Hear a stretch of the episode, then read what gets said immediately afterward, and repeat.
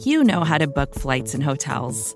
All you're missing is a tool to help you plan that unbelievable travel experience. That's why you need Viator. Book guided tours, excursions, and more in one place. There are over 300,000 travel experiences to choose from, so you can find something for everyone. And Viator offers free cancellation and 24 7 customer support for worry free travel. Download the Viator app now and use code Viator10 for 10% off your first booking in the app. Find travel experiences for you. Do more with Viator.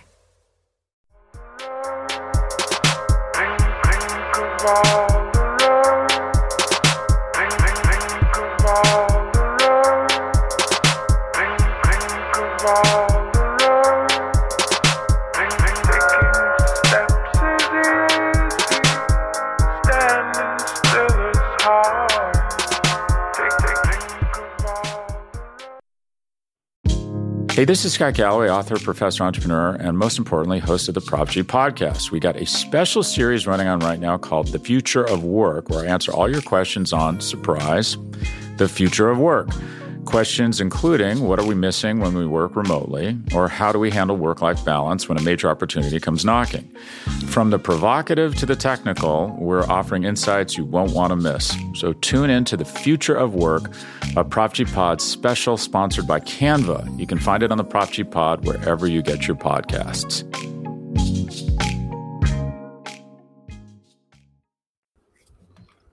All right, guys. Welcome to what you guys have all been waiting for the Cincy Jungle Podcast Draft Roundtable. It's going down. We have my man Anthony Cosenza. We have my guy Matt Minich. We got my guy John Sheeran. Zim is always going to make a grand entrance as usual, so we'll be awaiting for him to arrive. But so far, we've got the Burrow Party ready. Uh, guys, go ahead and let people know um, who you are, which they should know you guys. But if they don't, and if you're new here, be sure to follow these guys and also let them know where they can find you guys' stuff at. Who wants Anthony, to go we can yeah, we can start with Anthony. Okay. All right. I guess I'm top right. Get the old guy out of the way.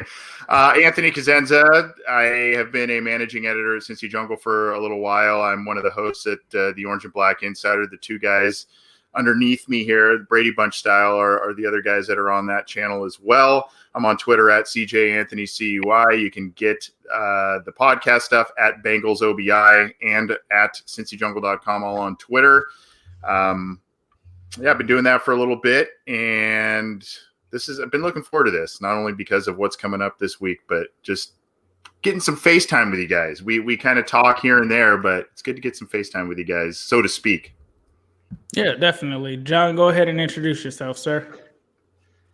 Yeah, uh, my name is John Sheeran. I'm not the cousin of Ed, but you know it would be nice if that was true. Uh, I'm the man, the assistant editor at Cincy Jungle. I look over Matt's posts. I look over Anthony's posts, even though I don't edit them at all because they're just perfect the way that they are, and it makes my job a lot more easier.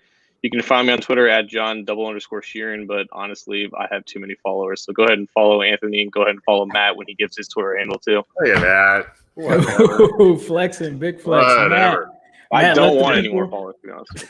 I'm, I'm Matt Minich uh, at Coach Minich, all one word on Twitter. Uh, don't don't miss the H in there in Minich.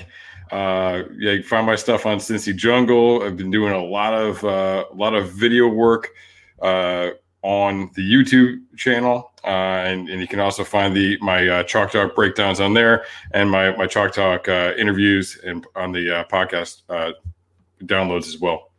Yeah, so had to get these guys together. Um, these guys do amazing work. Like they said, be sure to check out all of their stuff. But we're here to talk about the draft. It's a special time. And obviously, Joe Burrow is expected to be the consensus number one pick. So, Anthony, what's something uh, that you think that he brings to the Cincinnati Bengals? Something that is that has been sorely needed for a long time, and that is two things: swagger and the clutch gene. He brings the clutch gene. There are a lot of things that I can say about this kid. There are some things that people can say in terms of shortcomings with the arm strength and whatnot. The thing is, the kid wins and he shows up big in huge games. For too long, the Cincinnati Bengals have been playing poor football in the biggest moments, whether it's on Monday Night Football against the Pittsburgh Steelers, whether it's in the playoffs against the Mark Sanchez led Jets, whatever the case may be, this team just crumbles in primetime games. If you go back, even though it's one season, if you go back to Joe Burrow's season last year and that epic stretch really towards the last half of the season and in the college football playoffs, he brought the clutch gene, and that is what this team needs. Yeah. Uh, John, what do you think that Joe Burrow brings to Cincinnati? A chance. Like, there's only really two ways to do this in the NFL now, and it's either surround your team with the level of 49ers talent and hope your quarterback does enough, or just put it all, put most of it on your quarterback, and you don't have a chance to beat the Chiefs or any other legit contenders without a quarterback that gives you a chance every single Sunday. Joe Burrow's exactly that. He's not perfect. He's not going to have these Aaron Rodgers or Patrick Mahomes like throws. He's not going to outrace Lamar Jackson in a foot race. But I think in terms of what you want out of a out of a quarterback prospect, he has all the intangibles that you want, and I, I think physically he's he's gifted enough to to do all the things that you want him to do. So, like again, like the, the needs a quarterback like that, where they don't have to put out a perfect team because they'll never be able to do that, or it's just a once in a 30 year type of situation. So when you have Burrow for the next 10 years, you're always going to have a chance to be a legit contender. It's just a matter of putting it all together. Right, I have to agree with that. Now we're gonna also get Matt's comments on this because Matt, I know that you've broken down tons of Joe Burrow films. So who better to explain what Joe Burrow will be bringing to Cincinnati other than the great Matt Minich? I mean, I, I would put it very similar to to how Anthony did, but I'll I'll actually make it a little simpler. I'm gonna I'm just gonna give you two letters, F U. All right, that's what Joe Burrow's got. He's got the F U to him. Uh, he does not care what the situation is. He doesn't yeah. care if you think he can't, you know, you can't win football games in Cincinnati. He's not going to care when they get to the point where they're traveling to Pittsburgh next year, and and you know some of the some of the vets that are in that locker room might be like, yeah, man, we can't we can't do it in Pittsburgh. He's not going to care. Uh, and and you know that comes in. That's that clutch gene. That's that swagger. Uh, he's got that. You know that intangible little, fu quality uh, that really makes guys a, a winner. Uh, and and that that's that's contagious, especially when it's the quarterback that's got it. I think you you look at, uh, I mean, all these guys have it. I mean, even like Tom Brady's kind of goofy, and you don't think he has it, but he's he's got it. You know, all all the great quarterbacks have that where they don't care about the situation. They they believe they're going to win no matter what they're going into. Um, and, and that's what really stands out about him. You know, he, he's got that. It's, it, it's not just a cockiness. It's not that he's overconfident. It's that he knows that he can make it happen uh, in big moments and, and even in places and situations where people don't think he can. Yeah, appreciate that. Uh, just so you guys know, you are listening to the official crew for the Cincy Jungle podcast. Uh, Anthony Cosenza and John Sheeran make up the OBI, that's the Orange and Black Insider. Be sure to subscribe to the Cincy Jungle podcast and get their great stuff. Matt Minich has his Chalk Talk where he's talking about film breakdown, also has guests such as Greg Cosell that come on as well. So definitely be sure to subscribe on any platform that you're on, whether it's iTunes, Stitcher, uh, wherever you listen to your your podcast for sure. So it looks like we actually have um, some other questions, but we do have some activity in the chat. I don't want to leave you guys out. Everyone's asking where Zim is at. We are awaiting Zim's grand entrance. Hopefully, we will get one tonight. Um, someone is asking about thoughts about Carson Palmer backpedaling his words.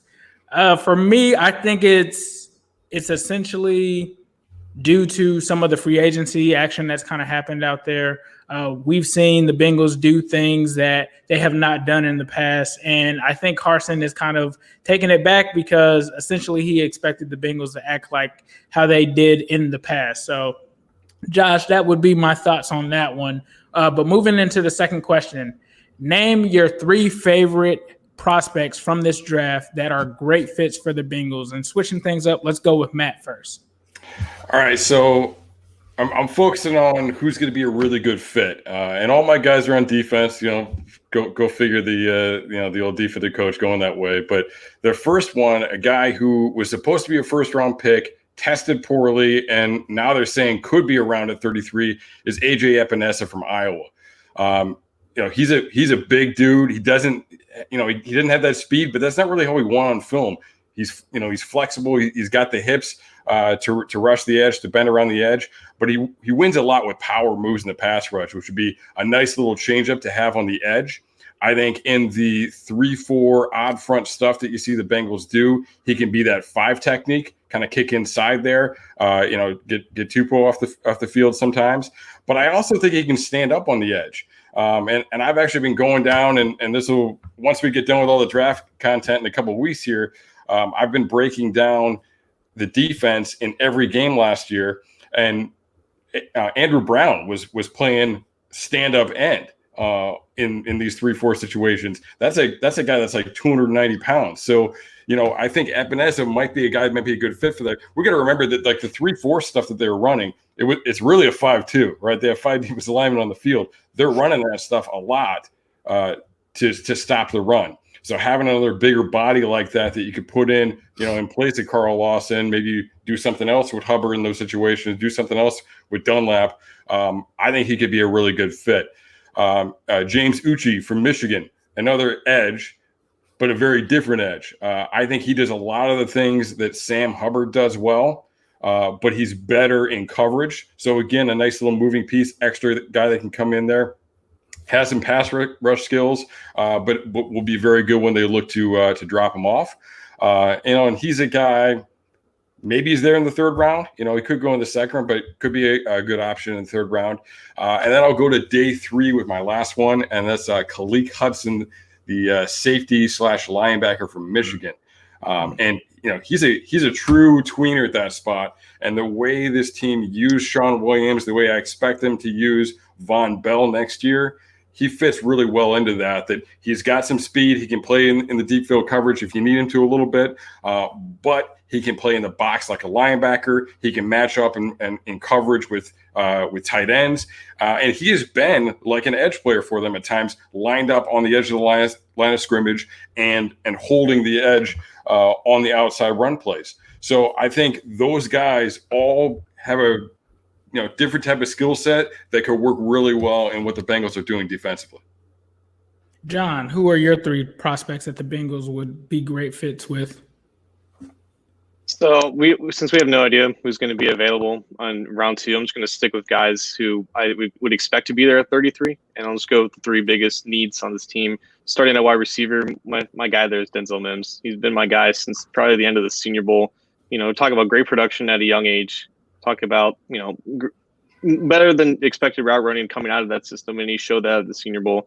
A- everything that the Bengals want at the receiver that they could possibly want for a guy to add a vertical dimension to the field when AJ Green, John Ross are not on the field, and a guy that you want as the ideal groomed replacement three to four years down the line for a guy like AJ Green. I think he's perfect for that role. You don't need him to contribute immediately because of the depth you have there, but just as a guy that they can develop and you know use sparingly in, in his first year as the guy to build with Joe Burrow. I think he's perfect there.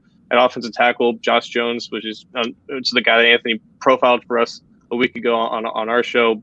I, I think the value fits perfectly there for a guy who can play multiple positions on the offensive line. There were concerns about, you know, maybe he didn't face the greatest competition at Houston. Showed out the Senior Bowl as well. Just showed exemplary power, great hands, great pass sets.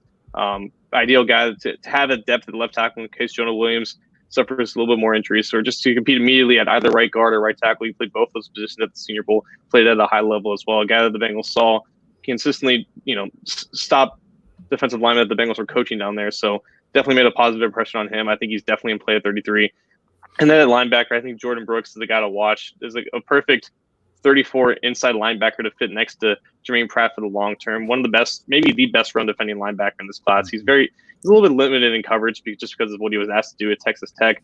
But four, four five four speed at 240 pounds, an explosive tackler, a guy who can fly all around the field, brings a lot of stuff that the Bengals don't have at the linebacker position. So he might not be as a, as you know adapting coverage as a guy like King Davis Gaither or maybe a Willie Gay Jr. But I think just from a run defense point and just an explosion point, he's exactly what they need. And I think if they were to take him, they would have to take him at 33 now. I don't think he makes it around three. Anthony, who are your three fits for the Bengals? Well, first of all, I, I really like all the names that, that, that the two other gentlemen mentioned there. Uh, you know, I have three guys. One is not really realistic in terms of where the Bengals could get this player, but I think fit wise, especially at one of, if not the biggest area of need. If a failed drug test by Mekhi Becton causes him to fall, which I don't think it does, but if for some reason it does, and he's sitting there middle first round, you know, late first round, and the Bengals have the capital to, to jump back in and get a kid like that, he's massive, he's strong, and he is nasty. That has Jim Turner written all over him, and that has starting right tackle ability written all over this this team. Not realistic, probably not making it out of the top 10, top 15 out of this draft, but in terms of a fit and a guy that would I would just be absolutely amazed if the Bengals got would be Mekhi Becton. Now, in terms of actual more realistic possibilities and guys that I really like, I, am all over Michael Pittman Jr. And credit to Matt Minich, who interviewed Greg Cosell. And Greg Cosell, who is a pretty smart football mind, really likes Michael Pittman. And I think a lot of people early in the process had Michael Pittman as a day three guy, maybe a round five, round six guy. He's got the size and the measurables. He probably wouldn't run well. All of a sudden, he runs around a four five in the at the combine. He tests pretty well to go with his six foot four, 220 plus pound frame. He high points the ball well. He's not a one trick pony in terms of go deep or screen passes. He can do more than that. He was in kind of a spreadish, pro stylish offense at USC. I love the kid. Uh, if the Bengals can get him at 65, I would love that. I don't think that he will be there at that point because he just keeps rising. Um, and I think at 65, that would obviously be predicated on the fact that they don't go wide receiver in the second round. So Becton and Pittman are a couple of guys I like. And another guy I looked at, and again, credit to, to Matt for bringing him to my attention a little bit. Antonio Gibson, and that's this is my thing with the Bengals this year. I'm going. I guess I went all offense there, but I read a mock draft profiling the the team. I, I can't remember who the author was, but it was talking about you know, the reason why the Bengals need to get Joe Burrow is because they have been stale on offense over the past couple of uh, years. And that's really been kind of the impetus of the four year streak of losing seasons since that wild card implosion a few years back. So, my thing is get guys that you make fits for. And Antonio Gibson is a playmaker, he's got limited snaps and, and there's risk involved there. Maybe round four, round five if he's floating out there, but he's a guy you can line up in the backfield, you can line him up in the slot. He's split out wide at Memphis and he makes touchdowns. I think he had 14 career touchdowns on 77 total touches. And that's not including another one or two on special teams as a return guy. So that is a guy I think day three, if he's floating around there and you've taken care of wide receiver, offensive line, and you've got your quarterback – maybe linebackers in there as well, but have a little fun. Get a get a piece that causes matchup nightmares on offense. Give Joe Burrow as much help as possible. That's those are three guys that I think would uh, would be fun for the Bengals to look at, realistic or not. right, and guys, this is why we brought these guys on here because clearly they have plenty of knowledge, dropping gems out here for us. So moving on to my third question, we've heard a lot about the Bengals should trade with the Dolphins. We all probably likely would not want to take that pick. But obviously, this could come up in the draft. And we're not just talking about the first pick, but just in general. If there were a pick that the Bengals could trade for possibly a player or more picks uh, down the road, which pick should they trade and why? And I'll start with Matt on this one. Yeah, well, a lot of people have been really locked in on let's trade the 33rd pick uh, from the beginning. Personally, I'm open to it, but you know I, that's not what I want. What I want is for there to be a guy sitting there at the 33rd pick who you've got a top 20 grade on. So I don't want to trade that pick. But if there's not the value there, if you if you've got you know five or six guys who you grade about the same and, and it's not that high of a grade on, then I'm fine with getting out of there.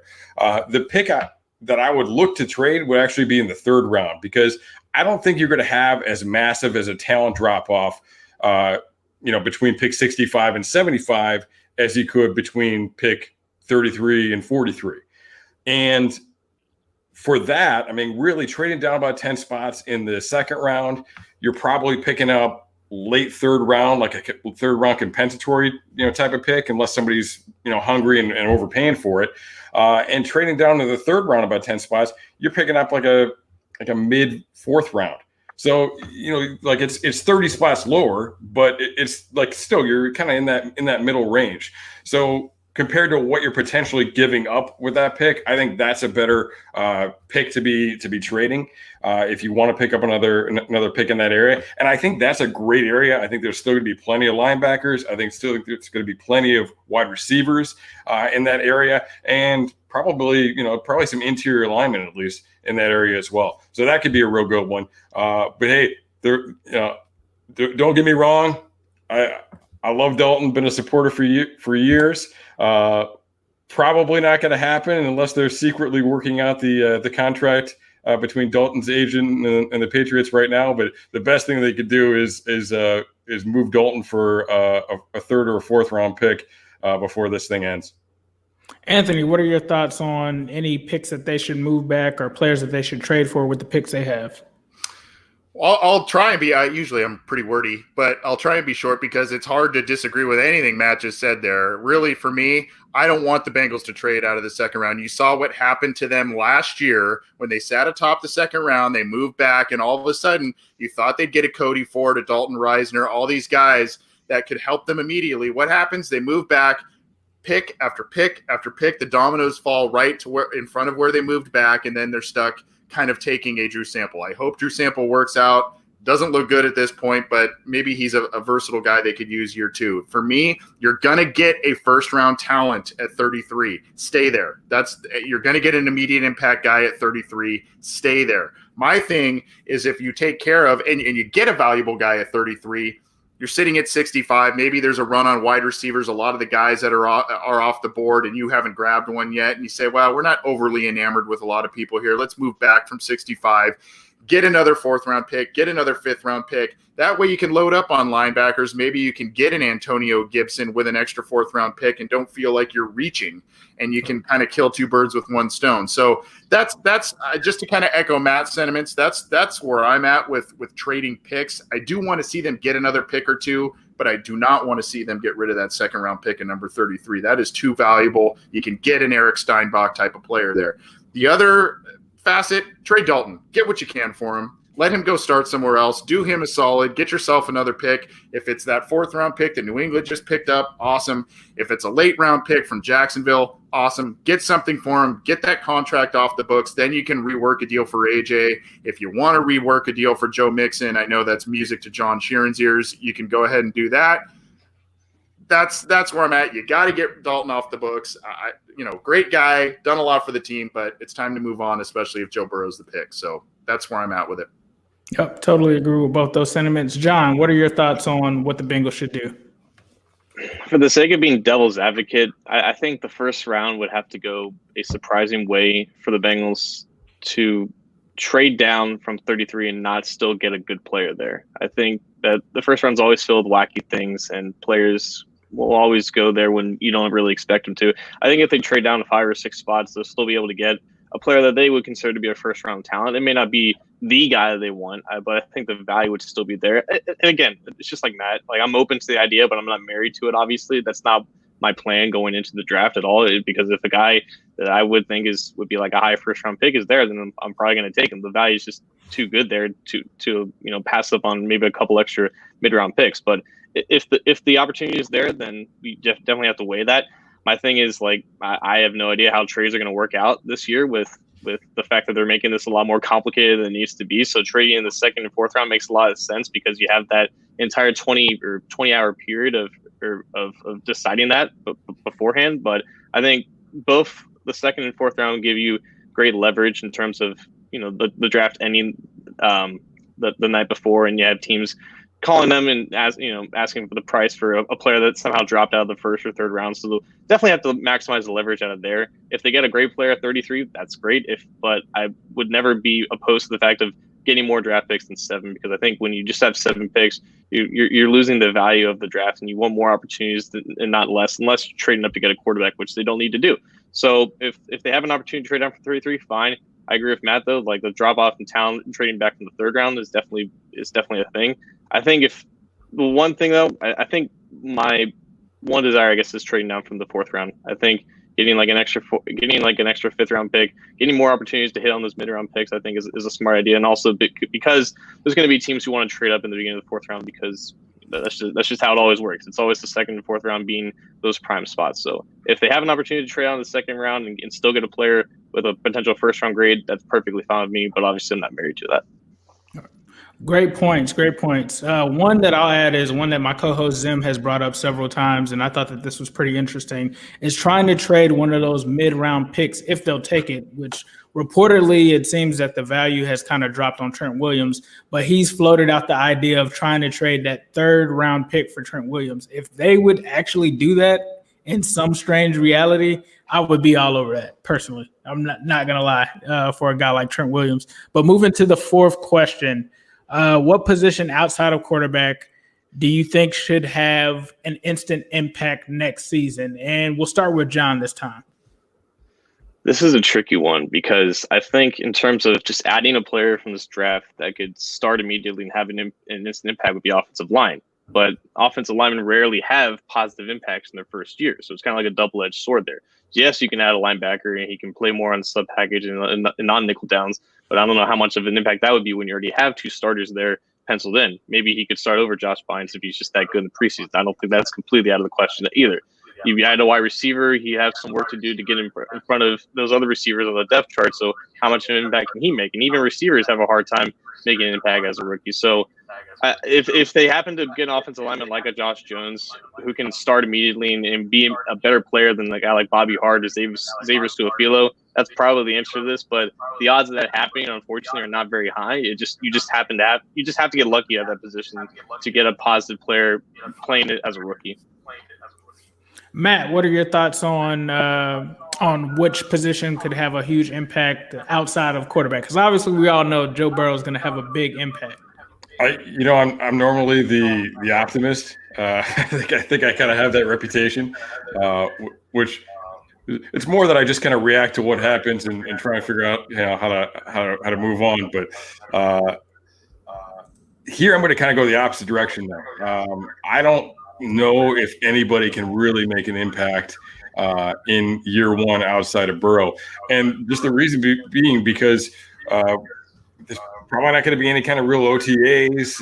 Maybe we have a shortened camp. I think it's going to be tougher for somebody to make an impact, which I think gives us a great opportunity in round two to think about the future. You know, to to take a receiver, to take a developmental offensive tackle, uh, you know, somebody like that that you're not expecting to have to throw in there in year one, but who's maybe going to be, be paying uh, bigger dividends for you in the long run. Okay, uh, Anthony, uh, your thoughts on a position that could make an impact? I'm also picking up some some uh, feedback a little bit. Yeah, I'm hearing that too. Yeah, I got an echo. Slight echo coming through here. Hmm. I am not. Uh, am I echoey?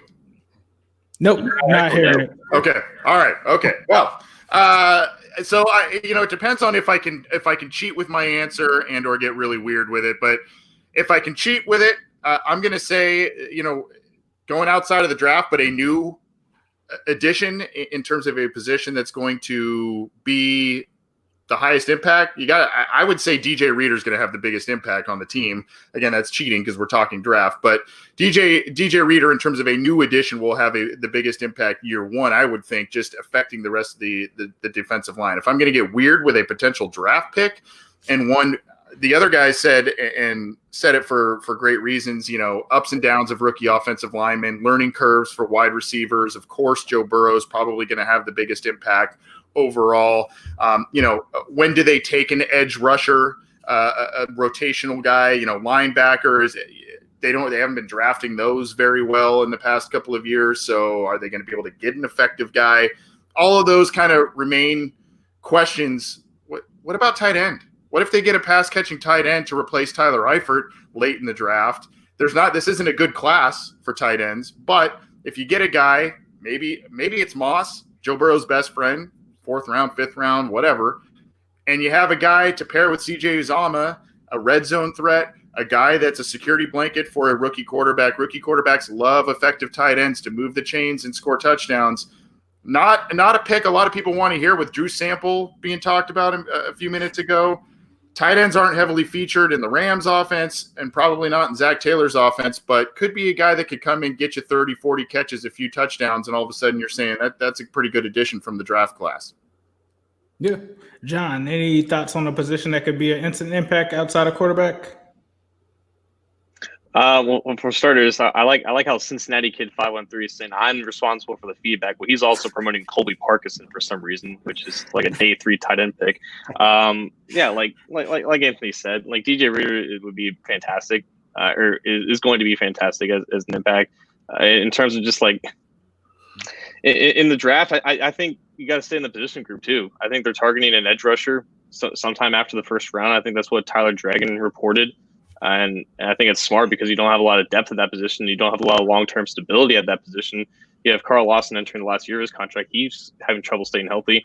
And honestly, I'm not exactly as big of a Sam Hubbard fan as a lot of Bengals fans are. I think he's fine as your third or fourth defensive end, but he doesn't have really the upside to be this high end starter that can get you, you know, a high pressure rate on a consistent basis. So to have, you know, at least one more capable body at that position to be a, a, versatile guy who can, you know, put his hand in the dirt, but can also drop back into coverage as a true 34 end or 34 outside linebacker. I think that would be key. And he could play a lot of snaps this year in, in case Lawson gets hurt again and they want to have more a, a rotation with Carlos Dunlap and Sam Hubbard.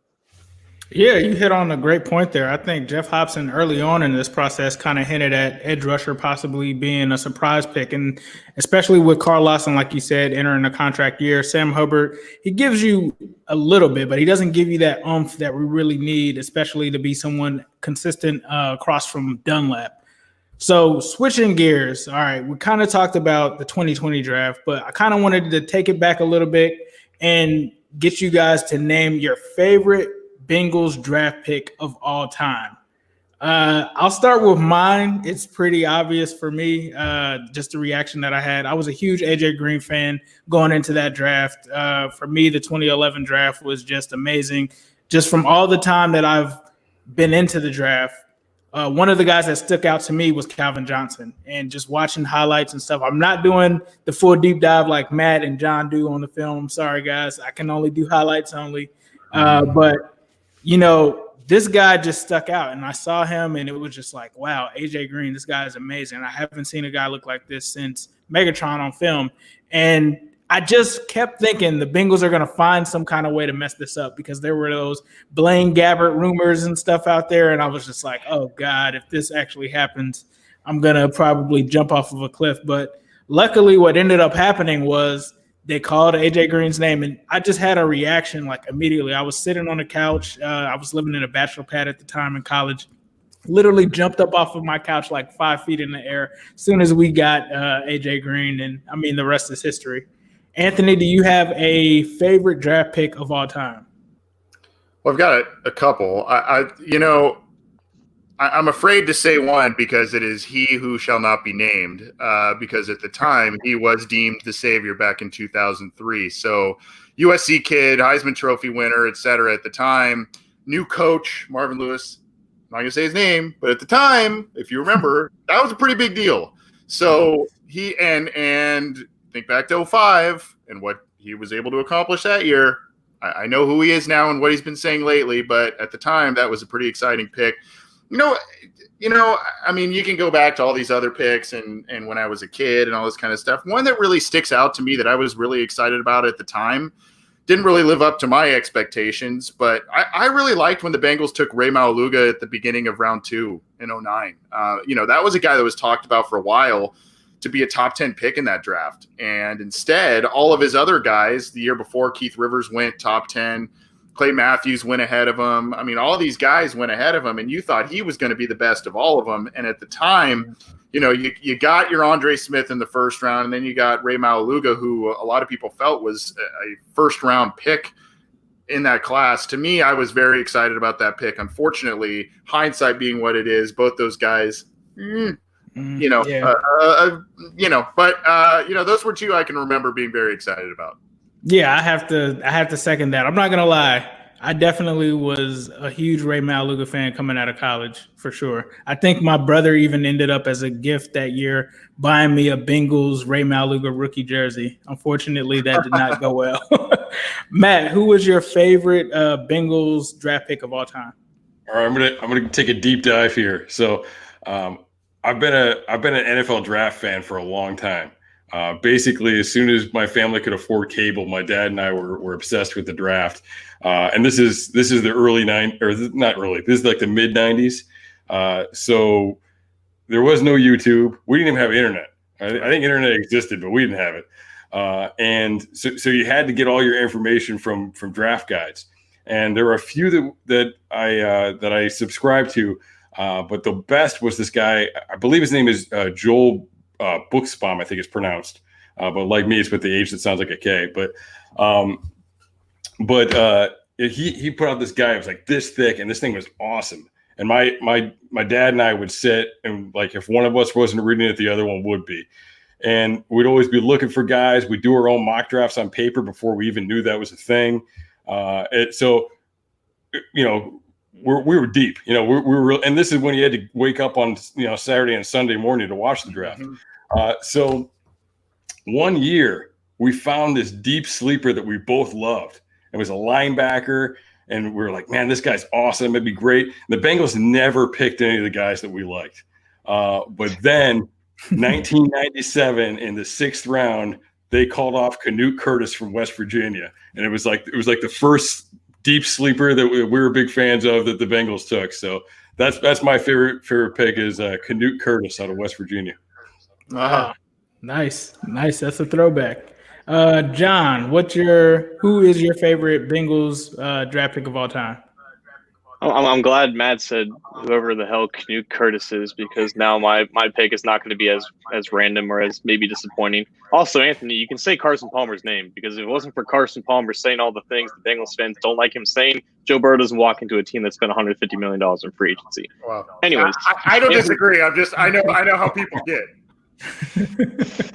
ah, whatever. Um, also, it's pretty clear that Anthony has a USC bias, which makes sense. He's a SoCal guy. I have a Cincinnati bias. And then in order to answer this question, I have to think about the times that I actually cared about the draft, the years that I care about the draft. I have to think about the players that I wanted the Bengals to draft, and that includes players that I liked in college, and a, a player that the Bengals did draft ended up being pretty well. I think the the only guy who answers all four of those questions is Kevin Huber. He was the guy that I just remember like Kyle Larson just retired the Bengals had that fifth round pick. Kevin Huber's the best player in the draft. I watched him all throughout his college career because I was a big UC football fan when they were decent in the late 2000s. Bengals needed a punter. They got him. He's been with the team ever since. I can't think of any other pick that I remember like really wanting it to happen, and then it, then it happened, and his career ended up being really good. I remember I really wanted Paul Dawson. I was so excited for that pick, and he obviously ended up in the trash can. There were a couple. Of, I was even excited about Ray Maualuga, even though I was more disappointed that they didn't take Connor Barwin at that time.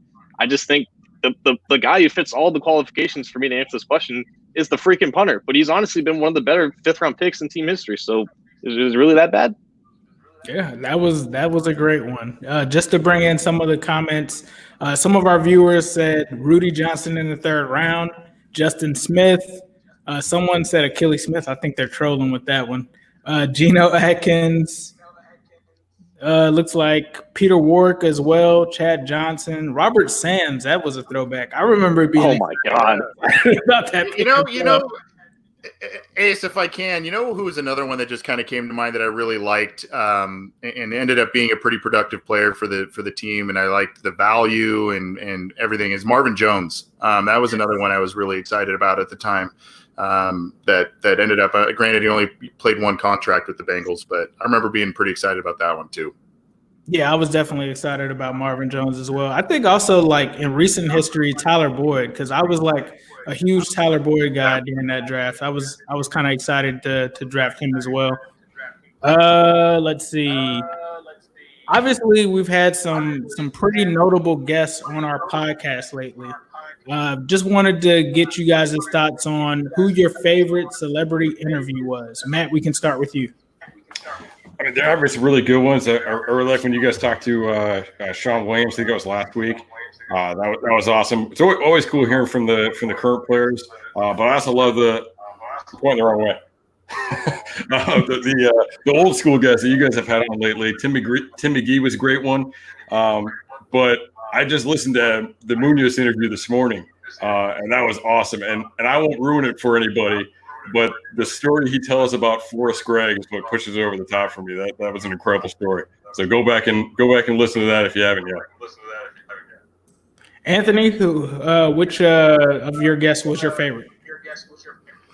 I, I gotta say, guys, for our show, I've been I, one of the goals I had for this channel was for for all the shows involved to get a lot of guests, and I, I am just amped up about everybody that Ace, you guys have taught. You know, Shawn Williams was just a couple weeks ago. Matt, you had Sean Salisbury and Greg Cosell. We've had a couple of old school Bengals on the on our show. It's just it's really really cool to see where our shows have each each gone. And I'm not I'm not saying that to blow smoke. I'm you know I'm pretty honest about how I feel about that. That was a major goal for us, and and fortunately, thanks to our own efforts and to actually some listener help and other stuff, um, we've we've been able to get that. So uh, you know, pretty proud of that. Yeah, I mean the Munoz one, it's I, I you know it it I don't want to say it waters it down a little bit, but I mean that was a hell of a fun conversation talking with him for like 30 minutes. Um, I have interviewed him before, so it wasn't like a, a newbie thing. I, I, was, I guess, I could say I was pleasantly surprised by McGee and Adrian Ross because I just I haven't really heard them talk before, and having them was was pretty cool. Um, I, I think I think John would agree with this. The sit down with Dhani Jones was like just like a chill sesh, and uh, that was really cool. I guess I'm saying a lot of them, but hard to pick one. The Dhani Jones one was was really neat, really neat because he is just a, a really neat guy. Um, hard to pick a favorite though. I mean, there's there's there's been a lot, which is which is a good thing. Yeah, definitely, John. What was? Do you have a favorite, or was it just too many of them? Um, to echo some of Anthony's thoughts, Tim McGee was it was a very surprisingly great interview because I didn't really know who he was. I didn't grow up in that era, but he was very open and very informative for the things that he had to say. I think that might be my favorite interview that I had, not in person, but I think the the answer to this question I think is Duke Tobin, I, just because I probably will never have that opportunity again.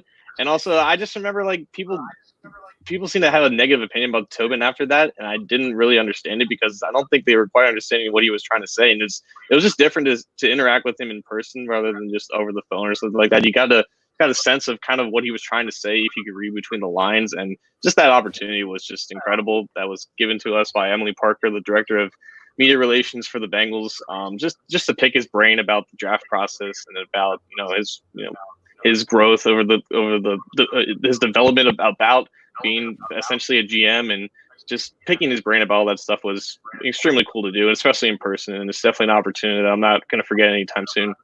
Yeah, that's definitely a great one. I would I would probably say for me it would have to be Shawn Williams because most people that follow my channel they know that I'm not the biggest Shawn Williams guy. So when Zim initially said it, I was like, oh man, this is gonna be awkward. I've been kind of dragging this guy, but to actually have that interaction with him, it kind of it kind of in a sense changed my perspective. Because initially when we drafted Shawn Williams, ironically, that was one of the draft picks that I was excited about uh, when we got him out of Georgia, and I think just the fact that the whole my love for Reggie Nelson kind of took on some hatred there. But I think being able to talk to him and understand some things that he talked through on there made me kind of realize how hard it's been for him and how similar his career essentially within the past two seasons has been with Jessie Bates. You know, I've kind of looked at Jessie Bates in a positive light. And when he kind of said on the show that hey, me and Jessie Bates have had the same numbers the last two seasons, but people look at me a certain way and they look at Jessie a certain way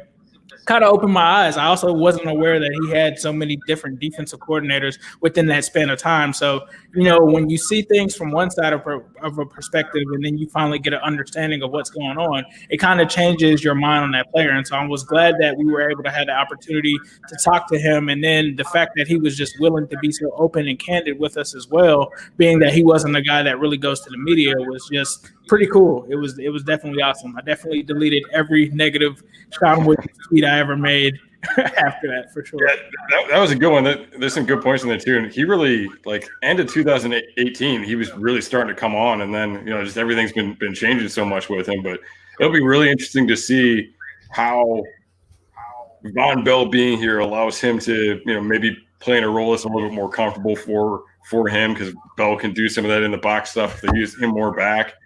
Um, you know, like they, like they did a lot a lot of big dime stuff with with uh, with Fedge coming in and being the deep field safety. is right. that Williams? And does he you know does he prefer that? it's gonna be really interesting to see how the safeties work out this year. I think. Yeah, I think that that's super interesting. Uh, well, one question I just want to ask you guys as a bonus, we have one in here. I am JL asks, what was the best free agency signing? Uh, for me personally, I'm going to agree with what Anthony said earlier in terms of making the biggest impact. I'm going to say that it's DJ Reader, just because I feel like when you're in a division that has to run the ball, when you have the Baltimore Ravens, the Pittsburgh Steelers, you know, teams that run the ball and teams that are successful on the ground, I think that you need a guy like DJ Reader in order to disrupt that. And for me, uh, I can only speak for myself, but I have dreaded the Bengals run defense for the past four or five seasons. So for me, it's DJ Reader. John, who would your uh, who would you say is the best free agency signing that the Bengals picked up? I want to say Reader as well for all those reasons, and he's the one that has that has me most excited. He had me most excited when it happened, especially when you know you realized they weren't going to bring back Andrew Billings, who I was a big fan of as well.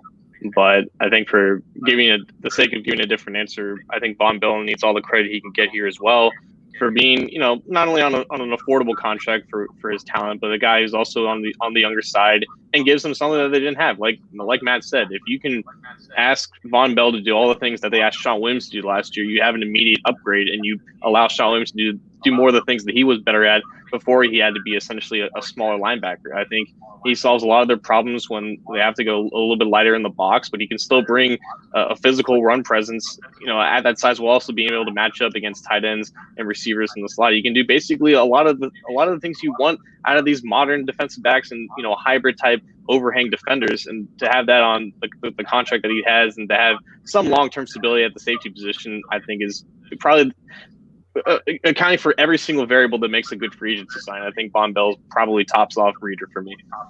And Matt, obviously, you've broken down a lot of these free agents that we did sign, and you've looked at film on them. Who would you say that you think is the best free agency signing that the Bengals picked up? I mean, first, I like that they went out and got a big name that nobody was expecting. Reader. So just what that says about like that was a statement, especially after the. Right day of not doing anything where it was like, oh, same old big Bengals, it's all talk. Going out and making a statement like that was great. But I also think the impact that Reader can have beyond himself, you know, that having DJ Reader, does that allow you to get Geno off the field more? They said they, they thought they played Geno too much. Let's keep him fresh keep him, you know, keep him as that interior pass rusher, which he was he was good against the run last year. People people think he was off. He was good against the run. He lost a little bit of his juice in the in the pass rush. If we can get him off the field sometimes, maybe we get a little bit more uh, of that out of him this this year. Um, and having having that presence and that run stopper up front, you know, what does that do for your linebackers? you know, like we didn't we didn't spend big money on a linebacker. Uh, you know, they, they brought one in probably could end up drafting one at some point. Um, you know, Pratt's going to be a little bit better, uh, kind of coming back for a second year. But now they've got a guy that can occupy blocks, you know, and uh, you know, an upgrade at that spot where he's going to be able to do more in the run game. And maybe you're you are playing more three safety stuff because you can. You know, maybe maybe you don't have to, uh, you know, be in that eight man box that you know the, the three four defense as much you can put a little bit more speed on the field because you've got a front seven that can they can take care of the run. So I think he is, can have a lot of impact that's not necessarily going to show up on a stat sheet. Right, Anthony. I, yeah, I mean, I said Reader earlier. You know, I, I don't want to discount. I, you know, Reader's probably the, the best quality free agency signing they made of this of this group of a lot of different quality guys. I think the guys you're going to notice the most, though, are Trae Waynes and Josh Bynes. Um, I mean, uh, unfortunately, interior defensive linemen, they just, as you watch a game and as you watch film and you look at a bunch of different things, sometimes, unfortunately, that position gets overlooked. So I think Reader's the highest quality player and, and uh, are one of their most hidden needs that they needed to address.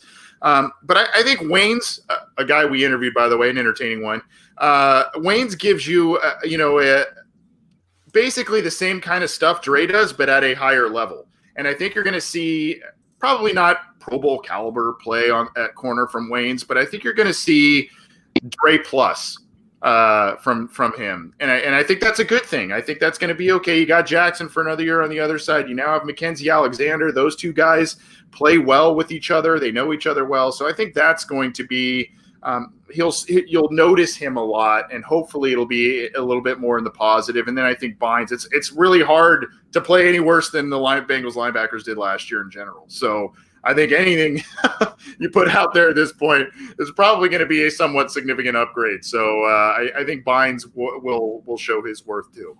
Yeah, that's a great pick. Uh, thank you guys for listening. This has been the Cincy Jungle uh, full draft roundtable. Uh, definitely be sure to check all these guys out. Gentlemen, I appreciate you guys for coming on. Apparently, Zim was kidnapped for talking trash about Andy Dalton. So that's where he has been uh, during this show. But, guys, before you uh, head out, starting with Matt, then John, and Anthony, please just let people know where they can find your stuff.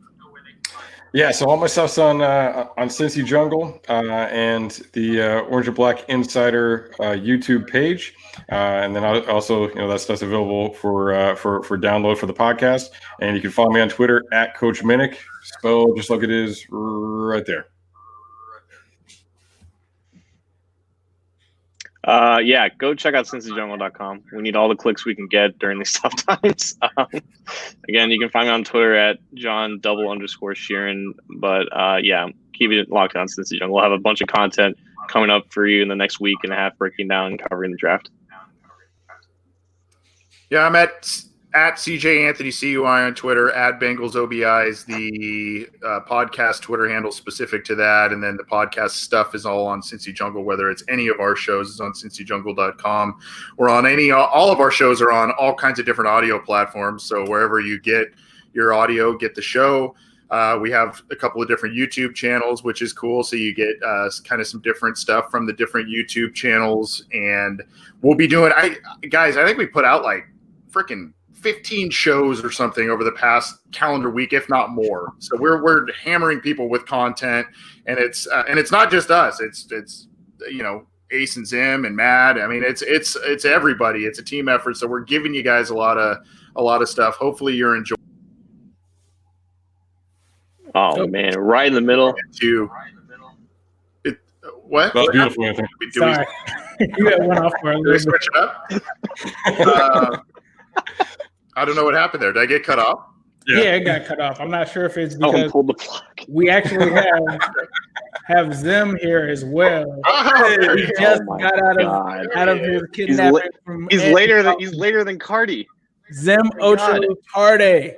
Just in time for the self promotion. What's going on, Zim?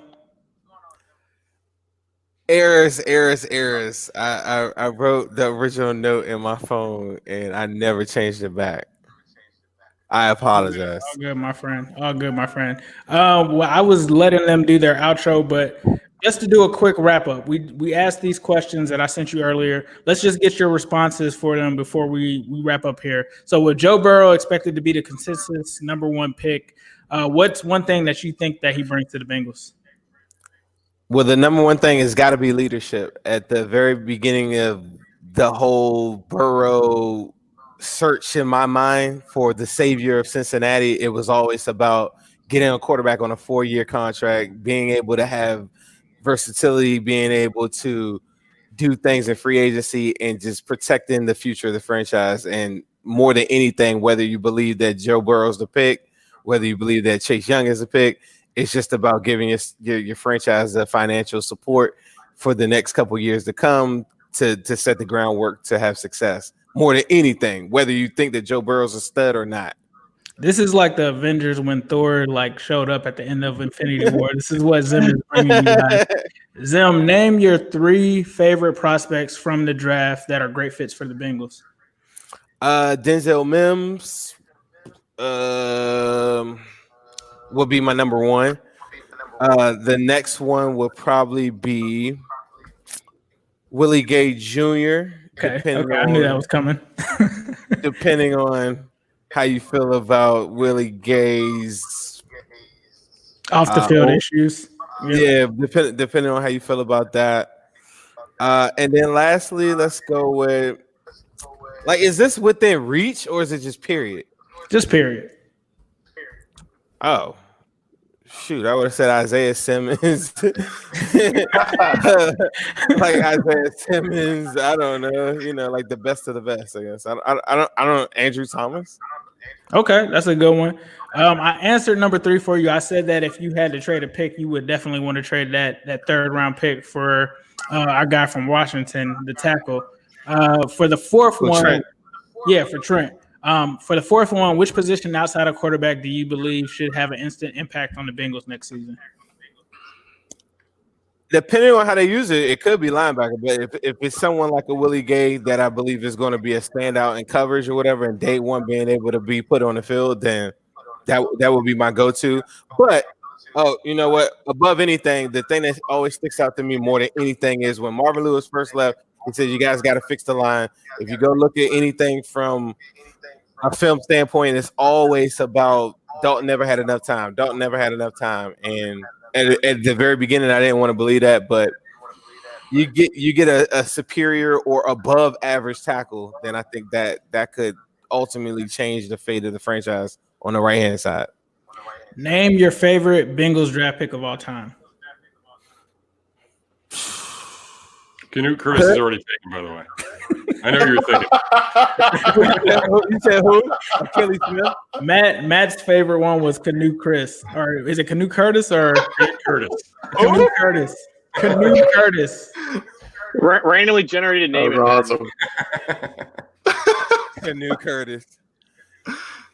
He wouldn't even get drafted. That year. He was a huge Ocho linebacker. Cinco. Ocho Okay, Ocho Cinco. Um, Gotta be Ocho Cinco. What I I do? kind of said I, I said uh, in terms of the favorite C Jungle celebrity interview um, that we had on was was Shawn Williams. Was was there any other one that kind of stood out to you that you were like, man, that's an amazing interview, or, or anyone that comes to mind? Shawn Williams got to be the best one. I guess that's the freshest one in my head. I mean, previously I thought I like this is like I was telling you before off the air. I think I had some ones that I thought were pretty, pretty open. Uh, what, what's the running back that we were talking about the other day that plays for the Falcons now? Uh, Brian Brian Hill. Hill. We talking about Brian. Yeah, Hill. I remember I did like yeah, but I did a Brian Hill interview. I felt like he was like dishing, dishing, dishing, like giving like a lot of insights to the offense. But the Shawn Williams ones I thought was really, really good though, because you know, like uh people would message me all day and be like, when they're cutting them, when they cutting them, when they cutting them. So it was really, really refreshing to hear him come out and just be like, Hey, look, I, I, I plan on being a star for the team. Like y'all looking at Jessie Bates, like that's cool or whatever, but you know, like I'm here too. Like I thought that was a really, really good one. I mean, outside of that though, I mean, shit, we've had everybody. Who haven't we had? right. Yeah, we've been putting out some content. Like collectively as a unit, like who's doing it like us? Yeah, this is definitely the Avengers for sure, for sure, and Endgame Avengers for sure. But guys, thanks for um, listening to us. If you're looking for me and Zim stuff, I'm on Twitter at New Stripe City. You can find me on YouTube uh, under the name New Stripe City. Also, uh, Zim is on Instagram at Zim underscore Hude. Uh, you can also find the Orange is a New Black podcast under the Cincy Jungle podcast. Wherever you're listening to this stuff, please be sure. I'm pretty sure that you guys are listening to this now. You hear all of this information, you hear all of this insight, you hear all of this passion. This is a big week for us coming up. So please be sure to keep those messages going, keep those podcasts going, keep those sites, uh, those site visits going to cincyjungle.com. And this has been our first official roundtable. So thank you guys for listening. And as usual, we're going to leave you guys with a who day. Who dey? Who they?